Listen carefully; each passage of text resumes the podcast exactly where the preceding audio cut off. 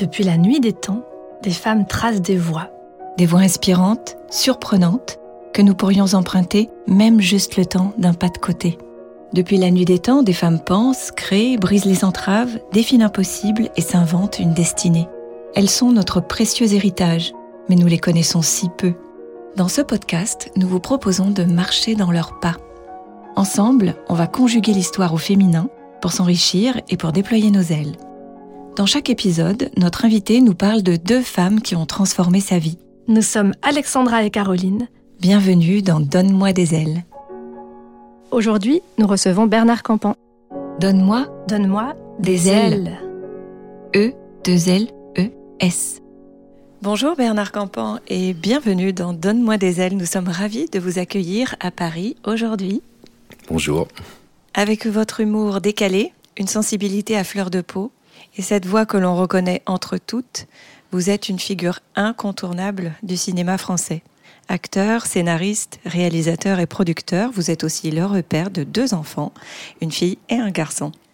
Vous naissez en France, à Agen, et passez votre enfance à Tours. Vous développez très tôt une passion pour le théâtre et l'humour. Après le bac, vous intégrez le Conservatoire d'art dramatique de Toulouse, puis entrez au cours Simon à Paris. En 1981, vous intégrez le Petit Théâtre de Bouvard, où vous rencontrez Didier Bourdon et Pascal Légitimus. Ensemble, vous créez le célèbre trio Les Inconnus et connaissez rapidement un très grand succès. Puis, c'est l'émission La télé des inconnus qui, au début des années 90, propulse votre trio au sommet de sa popularité. Dans la foulée, vous réalisez votre premier film avec Pascal Légitimus, Les Trois Frères, qui remporte le César du premier film et fait carton plein au box-office avec 7 millions d'entrées en France. En parallèle, vous entamez une carrière solo.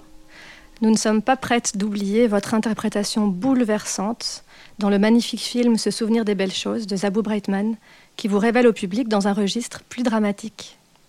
Artiste plébiscité par le public, vous enchaînez ensuite les rôles au cinéma et au théâtre. On vous voit notamment dans Poids léger, Combien tu m'aimes, dans la trilogie du cœur des hommes. Dernièrement, vous avez co-réalisé avec votre ami, le philosophe Alexandre Jolien, le film Presque. Comme lui d'ailleurs, vous partagez un grand intérêt pour la spiritualité, notamment pour les enseignements du maître indien Swami Prajnanpat. Ça fait déjà beaucoup, mais c'est loin d'être tout. Vous êtes aussi très présent au théâtre, actif dans le collectif des cinéastes pour les sans-papiers. Vous avez également fait partie de la troupe des Enfoirés. Nous mesurons vraiment notre chance de réussir à vous coincer pour une petite heure aujourd'hui, entre la fin d'un tournage et d'autres aventures, sur scène et en studio. Est-ce que vous souhaitez rajouter quelque chose à cette bio express? Alors, euh, un truc qui m'a surprend, c'est une voix, une voix qu'on reconnaîtrait entre toutes. Euh, une fois ou deux, on m'a reconnu euh, au son de ma voix. Mhm. Et ça m'avait surpris aussi, euh, alors que je peux le comprendre d'autres euh, d'autres comédiens qui, je trouve, ont des voix plus particulières, plus marquées, plus voilà, plus spécifiques. Euh, mais je ne l'entends pas pour ma propre voix, quoi. Ah ben, on confirme hein, que c'est le cas de la vôtre. C'est drôle, c'est drôle, ça. C'est rigolo. Alors aujourd'hui, nous allons évoquer ensemble deux personnalités que vous avez souhaité mettre à l'honneur, Olympe de Gouges et Denise Desjardins. Deux femmes libres, engagées, l'une sur la voie révolutionnaire et l'autre sur la voie spirituelle. Donne-moi, donne-moi des, ailes. E, deux L, E, S. Philosophesse, écrivaine et activiste politique, Olympe de Gouges est aujourd'hui considérée comme l'une des pionnières du féminisme français. Née à Montauban en 1748, celle qui s'appelle encore Marie Gouze est mariée très jeune à un homme qu'elle n'a pas choisi. Elle donne rapidement naissance à un fils, Lorsque son époux meurt en 1766, elle prend la décision de ne jamais se remarier. Elle se rend à Paris au début des années 1770 et prend alors le pseudonyme d'Olympe de Gouges. Soutenue financièrement par un de ses amants, elle fréquente les salons littéraires. Elle commence à écrire des essais, des pamphlets et des pièces de théâtre. Elle monte d'ailleurs sa propre troupe avec décors et costumes et dispense un art engagé et politique. Après l'esclavage des Noirs, elle se fait remarquer par la pièce Zamor et Mirza, ou Le Renaufrage, inscrite au répertoire de la Comédie Française en 1785. Ce texte, qui dénonce le racisme de l'époque, lui vaut des menaces de mort. Envoyée à la Bastille, elle sera libérée grâce à la protection des proches du roi. En 1791, elle publie la Déclaration des droits de la femme et de la citoyenne, dans laquelle elle plaide notamment pour le remplacement du mariage par un contrat social de l'homme et de la femme. Dans la foulée, elle écrit La nécessité du divorce, une pièce qui défend le droit des femmes au divorce et remet en question les mariages forcés ou abusifs qui sont fréquents à l'époque. Elle considère que les femmes sont capables d'assumer toutes les tâches traditionnellement confiées aux hommes et plaide notamment pour qu'elles soient associées aux débats politiques et de société. Elle est également une ardente défenseuse de la liberté d'expression. Jugée comme ennemie de la Révolution par le tribunal révolutionnaire et condamnée à mort, elle sera guillotinée en novembre 1793. Elle n'a que 45 ans. Alors Bernard Campan, pourquoi avoir choisi de nous présenter Olympe de Gouges? J'ai été assez fasciné à la fois par euh, beaucoup de choses, mais il y a la, modernité de cette femme euh, et à la fois l'étendue de ses euh, de ses actions, de ses diverses de ce qu'elle a pu faire, donc écrire et puis se, positionner à l'époque contre l'esclavage contre le, tout ce qui venait de le dire, les mariages forcés, la condition féminine de l'époque, d'avoir rédigé, alors j'ai plus euh, le, comment s'appelle la déclaration des droits de la femme et de la citoyenne. J'ai trouvé ça extraordinairement puissant et, moderne, très courageux évidemment. Tout ça lui a, lui a, lui a coûté la vie hein, finalement. Alors, quelle est la qualité euh, d'Olympe de Gouges qui résonne le plus en vous? Est-ce que c'est le, le courage, peut-être c'est celle qui me vient à l'esprit, le courage, mais aussi cette, euh, cette intuition euh, euh, pour l'époque de, de, de, sentir que la femme n'est pas, pas à sa place, telle qu'elle là où elle est placée. je, parle d'intuition, c'est peut-être un peu bête comme, comme mot, mais je trouve ça très très moderne. Donc à la fois le courage, oui, la modernité, c'est peut-être les deux qualificatifs qui me viennent à l'esprit.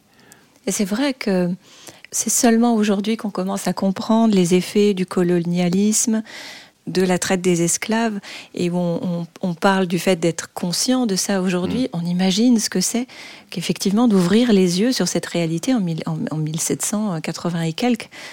C'est vrai que c'est assez dingue hein, bah pour son époque. oui, oui, tout à fait. C'est bah, là où je place le, le, le courage. Quand elle s'adresse à Robespierre, alors pour alors je ne sais plus exactement quel terme, Marat et Robespierre, euh, euh parlent de, de, rebut de l'humanité ou de... Qui, qui aujourd'hui pourrait s'adresser à Robespierre dans ces termes? Non, c'est très très très courageux. Hmm. Elle a été critiquée de son vivant pour ses idées qui étaient très radicales. Et est-ce que vous pensez que ça fait avancer les choses, les gens qui osent cette radicalité? La radicalité, elle, peut avoir euh, ses défauts et ses qualités. Je pense que dans le cas d'Olympe de, Gouges, euh, moi je ne vois que les qualités. Hein, de, bouleverser comme ça les, états d'esprit euh, de l'époque, même d'aujourd'hui. C'est terriblement moderne, parce que même aujourd'hui, je suis sûr que sa, sa, parole peut être choquante pour certains hommes. Alors, elle était aussi, on l'a dit, une fervente défenseuse de la liberté d'expression. Elle publiait vraiment beaucoup de pamphlets. Euh, comme artiste engagé, comment ça résonne euh, en vous ce combat pour la liberté d'expression? La liberté d'expression, euh, c'est valable à toutes les époques. Je, trouve que, alors c'est toujours pareil, c'est un, un, sujet presque philosophique, ça a aussi c'est certainement ses limites, mais c'est une valeur indéfectible, la liberté d'expression. Dans mon métier, je, J'y ai été confronté. On s'est souvent posé la question quand on était euh, humoriste et à savoir jusqu'où on pouvait aller. On n'a pas vraiment eu ce problème parce que on était plutôt considérés comme des humoristes plutôt gentils, euh, ce qui est un qualificatif qui nous plaisait pas trop parce que nous on voulait être plutôt euh, féroces. Mais on, on, a, on, a, vu parfois qu'à travers nos sketchs, on pouvait blesser des personnes en particulier, et j'ai senti que moi, ça pouvait être la limite.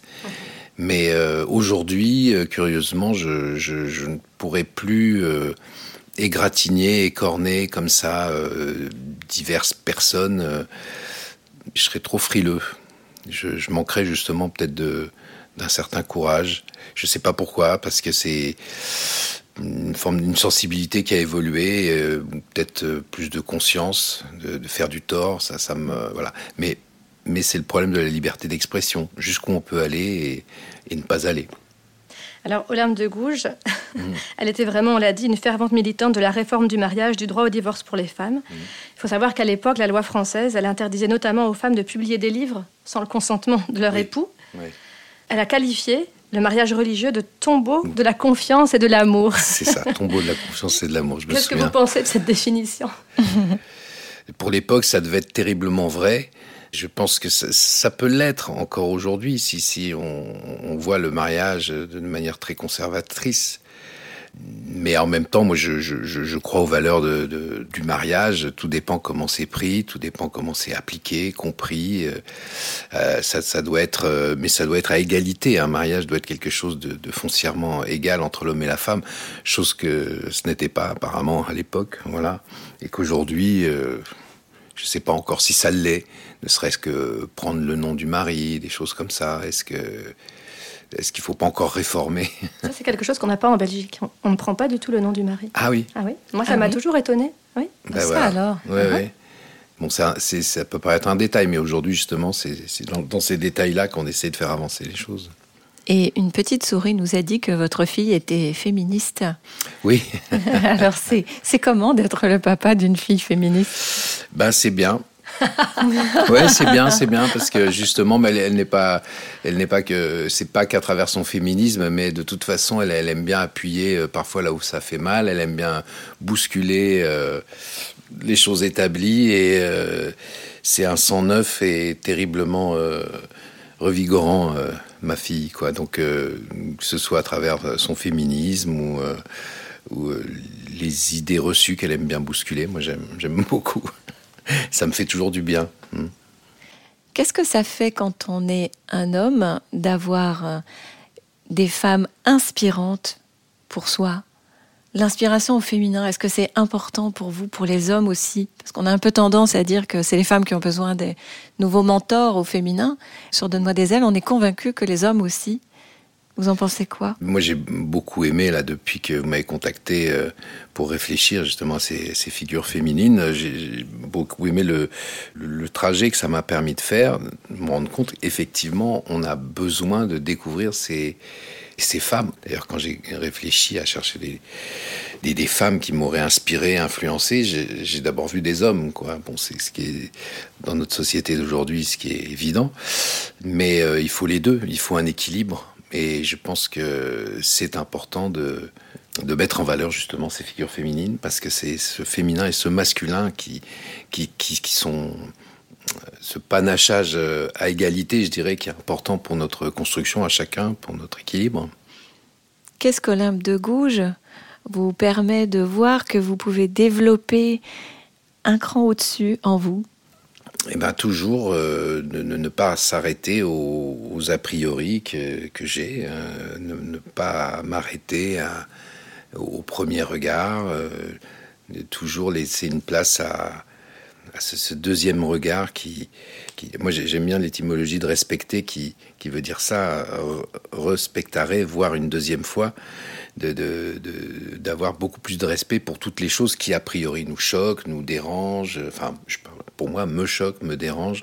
Donc Olympe de Gouges, entre autres, voilà, fait partie de, ces personnes qui m'inspirent pour aller au-delà de, ce premier regard que je peux porter sur, les choses et qui, qui est forcément... Euh, ben, qui est forcément euh, influencé par euh, mon éducation, par la société dans laquelle je vis et qui, qui, qui me limite.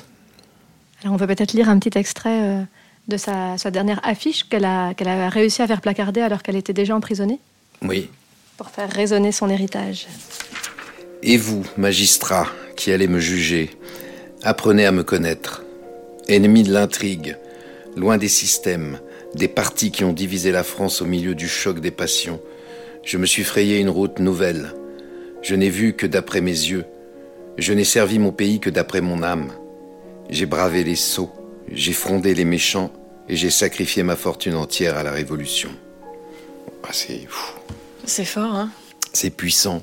C'est puissant. Et quand je, je l'ai lu donc la première fois avec vous, euh, ça m'a fait penser à une phrase d'une autre figure euh, très forte qui est Thérèse d'Avila, qui s'adresse aux conquistadors. Qui, alors je sais plus exactement de mémoire, qui dit vous, conquérants du nouveau monde.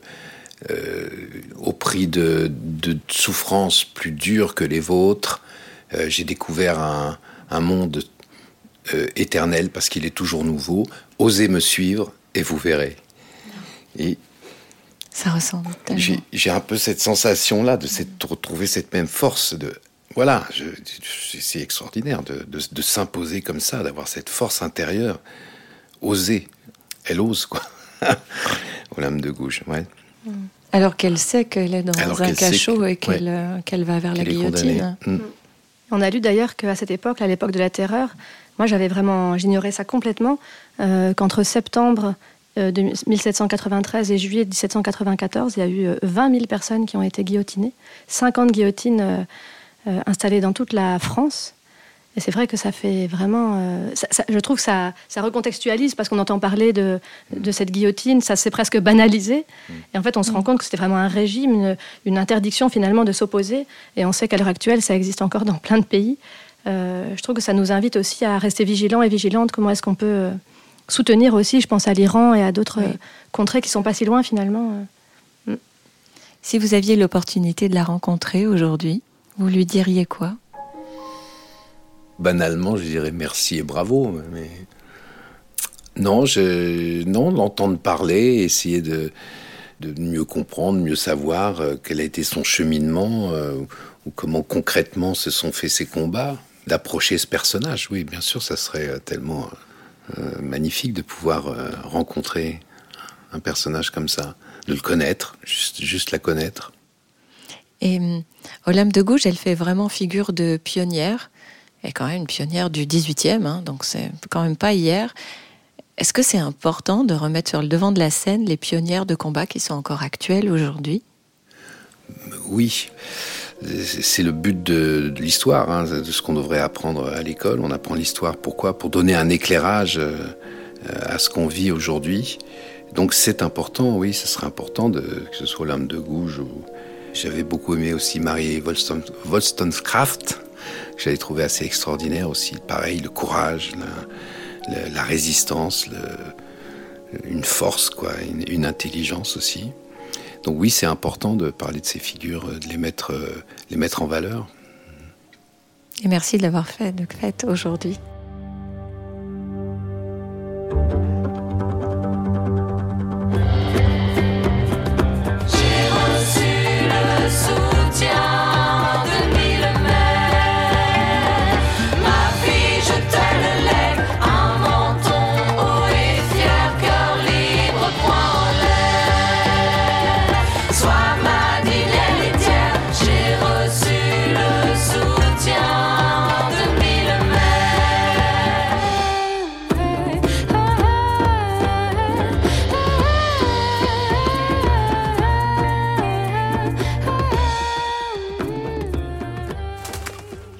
Denise Desjardins, ou Denise Marchina de son nom de naissance, est née en 1921 à Versailles.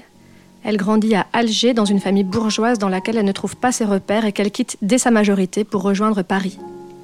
Sous le nom de Denise Chenet, elle dédie d'abord sa vie à la peinture et fréquente des artistes en vogue, tels que Picasso, Dali, Camus. Mais elle se lasse de cette vie mondaine et aspire à autre chose. Dans les années 50, elle rencontre dans un groupe spirituel Gurdjieff, Arnaud Desjardins, réalisateur pour la télévision française. Ils partagent un profond intérêt pour la spiritualité, se marient en 1956 et vont voyager énormément. En 1962 notamment, ils partent sur les routes avec leur fille toute jeune pour un voyage de 11 mois à travers l'Inde et l'Afghanistan. Ils y rencontrent plusieurs guides spirituels et sages, en particulier Mahananda Mahi, en présence de laquelle Denise Desjardins vit une expérience spirituelle intense. En 1965, il rencontre Swami Prajnanpad, dont il décide de suivre la voie, issue de la plus pure tradition védantique. Denise Desjardins entreprend avec lui un travail thérapeutique exigeant, le lying, qui combine la tradition hindouiste et la psychanalyse et vise à libérer les traumas des vies antérieures. En 1974, ils ouvrent ensemble un premier lieu de retraite en Auvergne pour accueillir un public de toute confession, de plus en plus nombreux, en quête de sens. La transmission est au cœur de la vie de Denise Desjardins.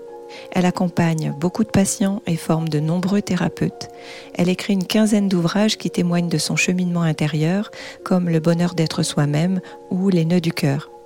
Elle rend compte de sa vie riche en aventures dans son dernier ouvrage, Contre vents et années, écrit en vers qu'elle publie à 90 ans. En 2016, elle rend son dernier souffle en Ardèche à l'âge de 93 ans. Alors Bernard Campan, vous rappelez-vous de votre première rencontre avec Denise Desjardins? Ah oui. Donc j'ai découvert l'enseignement d'Arnaud Desjardins dans les années 95. Euh, et euh, j'avais entamé déjà un travail euh, avec Christophe Massin, qui est thérapeute et aussi élève d'Arnaud Desjardins. Donc un travail sur l'inconscient pour comment aborder la pratique de l'enseignement en se, libérant le plus possible de tout ce qui nous encombre. Et euh, m'avait été euh, conseillé de d'essayer de faire quelques lying avec euh, avec Denise euh, par Arnaud et comme Christophe Massa aussi m'avait proposé de faire ça. Donc je, je l'ai retrouvé à à Uzès. Elle avait une maison. et voilà, la première rencontre, je me souviens de cette vieille dame, déjà à l'époque, c'était, euh, enfin pour moi c'était une vieille dame à l'époque. Elle m'a fait faire quelques layings euh, pendant quelques jours et je suis revenu euh, plus tard pour refaire d'autres, d'autres layings avec elle. On dit d'elle que son regard était plein d'amour et qu'il était très enveloppant et que le regard lui-même permettait d'avancer. Ah, c'était une personne très inspirante. À la fois, c'était un peu comme un, une toute petite personne fragile, bon, de par son âge, hein, qui parlait très doucement, mais parfois qui pouvait avoir un souffle de, une force dans, la voix impressionnant. J'avais d'ailleurs assisté à une, euh, elle faisait, on peut pas appeler ça des conférences, des rencontres, où euh, tout simplement dans des questions-réponses, elle, euh, elle parlait aux gens de l'assistance, les gens lui parlaient. je me souviens d'une femme qui lui avait, qui avait exposé qu'elle avait peur de sa mère sa mère avait été, quelque chose de très impressionnant pour elle. Et en fait, je pense pour lui faire comprendre bah, ce, qui, ce, qui, va suivre, Denise, tout d'un coup, alors qu'on s'y attendait absolument pas, a poussé un cri dans une rencontre comme ça, alors que tout est un cri, mais strident. Tout le monde, tout le monde était tétanisé, y compris cette femme qui savait pas, qui comprenait pas. Elle l'a regardé dans les yeux, et elle lui a dit bah, Vous voyez, c'est normal d'avoir peur. Et j'ai senti que rien qu'avec ce petit exemple, elle avait fait comprendre à cette personne la normalité d'une situation euh, pour une enfant d'avoir peur de sa mère qui criait, etc. Et pour moi aussi, ça avait été un, enseignement. Voilà, je me souviens de ce, cette anecdote. Je ne sais pas si je peux en parler là, mais quand je suis allé voir euh, Denise, en fait, euh, j'étais en train de découvrir en thérapie que le rapport que j'avais avec ma mère était beaucoup plus complexe que je ne pensais alors que je croyais que c'était par rapport à mon père qui avait des nœuds. Et entre autres, je, faisais, quand j'étais enfant, des, cauchemars récurrents où ma mère était au centre et était une sorcière, en fait, une sorcière avec euh, des, cheveux hirsutes, euh, puis un visage effrayant. Et quand je suis arrivé chez Denise, euh, bah, j'ai commencé par ça. J'ai dit, je ne comprends pas. Euh, je sais bien que mon rapport avec ma mère est pas évident, mais pourquoi euh, j'ai fait ces cauchemars? Et en fait, euh, la deuxième séance, le deuxième lying, Denise m'avait invité à, essayer de retrouver cette sensation d'enfant, de, petit enfant. je m'abandonnais à, cette idée. Ah, si vous êtes seul, vous êtes. je dis, vous voyez de la lumière? Non, je vois peut-être un, un, petit ray de lumière. C'est peut-être. Allez-y, appelez, appelez. Et je me souviens, j'appelle, je, me retrouve à 40 et quelques années en train de faire maman, maman, allongé euh, avec Denise à côté de moi.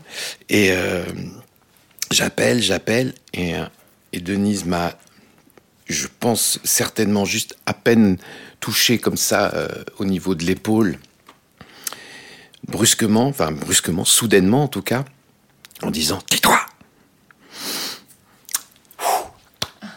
Et ça a été, un, une révélation. Tout d'un coup, j'ai vu le visage de sorcière de ma mère. Cheveux justement complètement défaits et, et à partir de là, et tout un travail qu'il y a eu derrière, c'est dénoué, se sont dénoués énormément de peurs. C'est-à-dire que Denise m'a dit ben, certainement que ma mère avait dû euh, excéder une nuit alors que je pleurais, euh, m'a secoué dans le berceau ou quelque chose comme ça. Mais donc, c'est extraordinaire parce que dans, j'avais enregistré le visage de ma mère certainement qui qui avait ses cheveux défaits, qui, qui, qui m'a hurlé dessus. Et c'est ça qui, qui revenait dans, dans, mes cauchemars. Mais à partir du moment où ça, ça a été dénoué, j'ai beaucoup de peurs sont parties. Hmm. Des petites peurs idiotes comme euh, un téléphone qui sonne, je sursautais, ou, ou, je sais pas, des, des, moments de stress comme ça. Beaucoup de choses sont, sont parties. Donc ça, c'est voilà, ça c'est vraiment un nœud inconscient euh, qui a été dénoué euh, grâce à Denise. Et elle dit notamment que son travail euh, de lying, que ce soit dans cette vie et même d'ailleurs dans les vies antérieures, l'idée c'est de pouvoir aller nettoyer la psyché pour libérer ses nœuds. Oui. Et, et, se, se, sentir libre de vivre autrement. C'est intéressant ce travail qui est en plus mélangé avec la tradition hindouiste, va aller jusqu'à chercher dans les vies antérieures. Euh, oui, oui, c'est bah, dans les, les, les piliers, les, les, cinq piliers de l'enseignement euh, de Swamiji. Il y en a un qui s'appelle Shita Shuddhi, qui est la, la, purification de la mémoire, la, la mémoire euh, consciente, inconsciente. Et c'est ce travail-là qui est, qui est proposé à travers le, à travers le lying, de nettoyer vraiment euh, ces nœuds euh, qu'on porte en nous, euh, donc inconscients, mais à travers la détente, le lâcher prise, on, évacue ces, ces choses-là. Mais il y a un travail intellectuel à faire derrière, toujours. Denise appelait ça plus volontiers des scénarios de vie antérieure pour bien comprendre que que ce soit fictif ou vrai, ce qui était important, c'est qu'en revivant ces scénarios, après on pouvait aussi... Euh, et donc moi aussi j'étais confronté à ça avec elle, euh, retrouver un scénario de, vie antérieure. Voilà. Ça n'a rien de folklorique, hein, c'était très intéressant parce que justement j'ai pu là aussi euh, recouper avec beaucoup de complexes physiques que j'avais. Aussi le lien à la mer très fort, beaucoup de, qu'est-ce que j'ai retrouvé, beaucoup de choses à travers un, scénario de vie antérieure. Oui. Oui, d'ailleurs, elle, elle, insistait sur le fait que le, le, fait que la vie antérieure soit vraie ou pas, c'est pas le sujet en fait. Voilà, L'idée c'est que ça sorte et qu'on puisse s'en libérer. Tout à fait, même. Mm. D'ailleurs, c'est que je parle rarement. C'est la première fois que je parle d'une vie antérieure hein, devant un micro. Je me, je me garde bien d'en parler d'habitude. Mais justement, c'est pas si fréquent en fait que les, person les personnalités se sentent à l'aise de partager un peu de leur vie spirituelle. Est-ce que c'est important pour vous, puisque il y a cette interview, mais quand même dans vos films, il y a quand même cette idée d'un cheminement, euh, si pas spirituel, en tout cas euh, de connaissance de soi. On pense aussi au film Presque. Euh, c'est important pour vous de pouvoir montrer la voie aussi à ce, à ce niveau-là? Denise a écrit un livre qui s'appelle Mère sainte et courtisane. Qui, qui, dit tout, justement. Donc, euh, entre le, le, la maternité, la, la, recherche spirituelle et la vie de femme, euh, comment concilier tout ça ben, la spiritualité, c'est pas une parenthèse ou des parenthèses dans notre quotidien. Qu'est-ce que ça veut dire, la spiritualité, au moment où je suis en train de parler? En, quoi je, suis dans une pratique ou je ne suis pas dans une pratique? Pour moi, faire un film, c'est ça. D'ailleurs, euh, récemment, euh, sur un tournage, il y avait quand même pas mal de difficultés et j'essayais de, à la fois de, prendre en compte ces difficultés, mais de me réjouir d'être là, de, de, profiter de, ces moments qui me sont donnés à, mon âge, de, d'avoir la chance de, pouvoir faire mon travail, voilà, et donc d'essayer de, donner le meilleur et de, de, de, de prendre aussi, enfin de, de goûter le, le meilleur de ce qui m'était proposé. Et parfois c'est pas facile parce que sur un tournage, euh, on est un peu à fleur de peau, hein, souvent sur un, sur un tournage, et, c'est souvent les, les, notes négatives qui nous, qui nous assaillent en premier.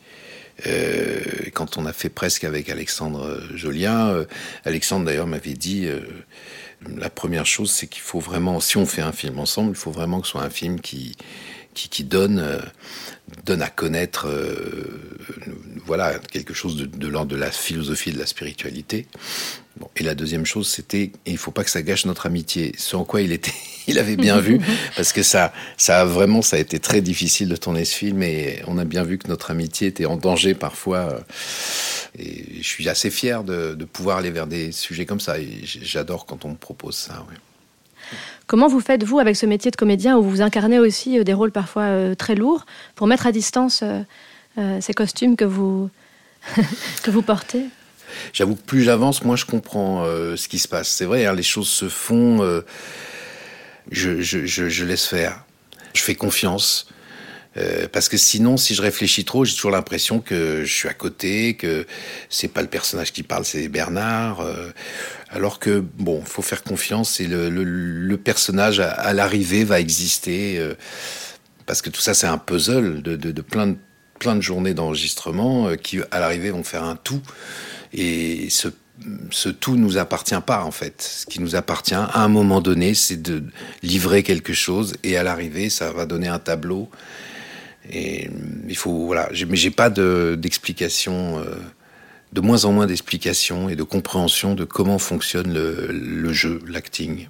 Ça me fait beaucoup penser à, avec Denise Desjardins, euh, ce qu'elle évoquait lorsqu'elle prépare son premier voyage à Bénarès en Inde. Et elle a beaucoup d'attentes et, et, elle est inquiète, et elle est dans un tourbillon mental. Mmh. Et elle a dit une chose qui m'a tellement frappée. Elle dit l'Inde m'a fait le plus beau cadeau, ne plus penser. Mmh. Ça me fait vraiment penser à ça, votre témoignage. Oui, peut-être. Peut-être, c'est vrai. De toute façon, ça, ça fait partie d'une ascèse. Hein, c'est lâcher le mental progressivement, ne plus être, au moins, ne plus être embarqué par le mental.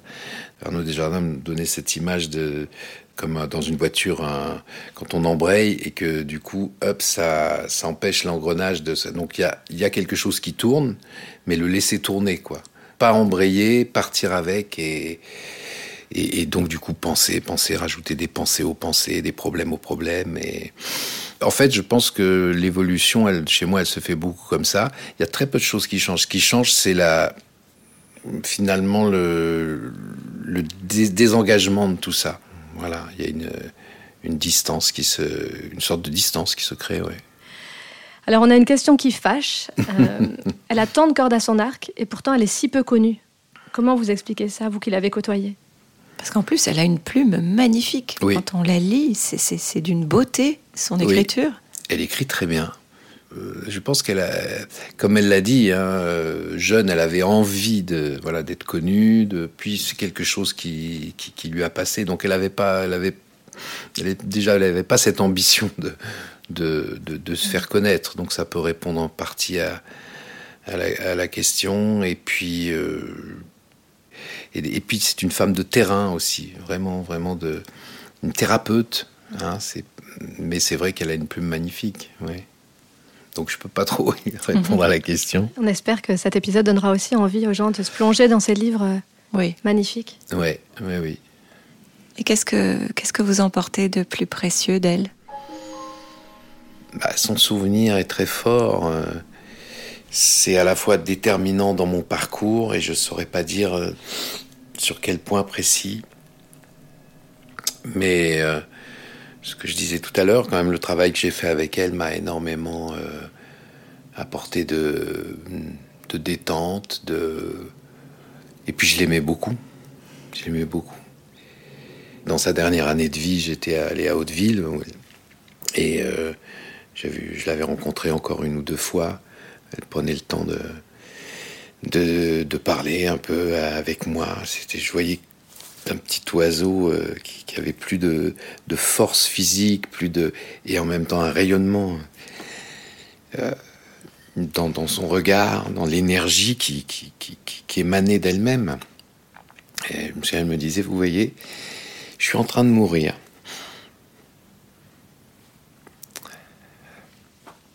Mmh. Merci de nous transporter à ses côtés.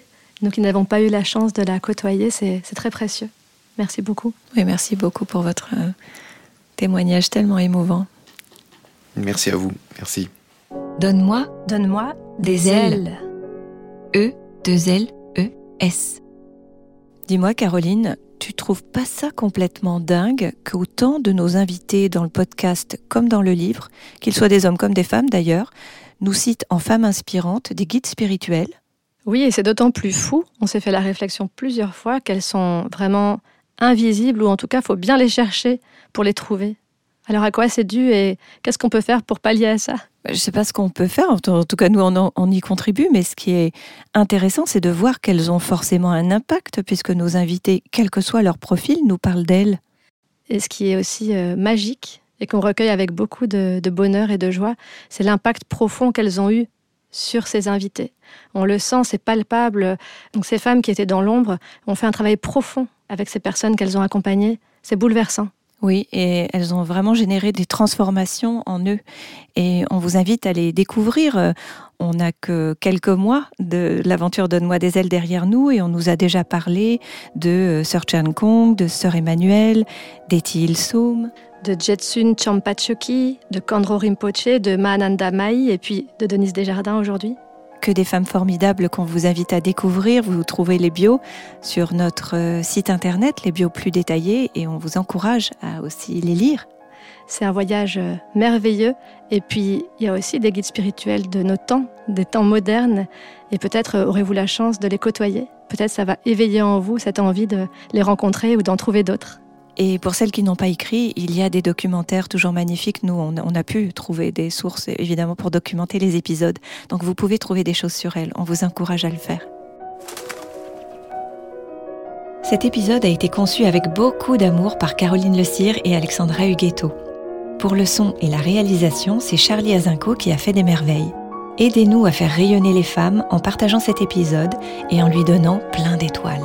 Quant à vous, quelle inspiratrice vous a donné des ailes? Partagez votre expérience sur les comptes Facebook ou Instagram du podcast. Nous avons hâte de la découvrir. Et surtout, n'oubliez pas que vous êtes vous aussi une source d'inspiration. Le monde a plus que jamais besoin de votre lumière.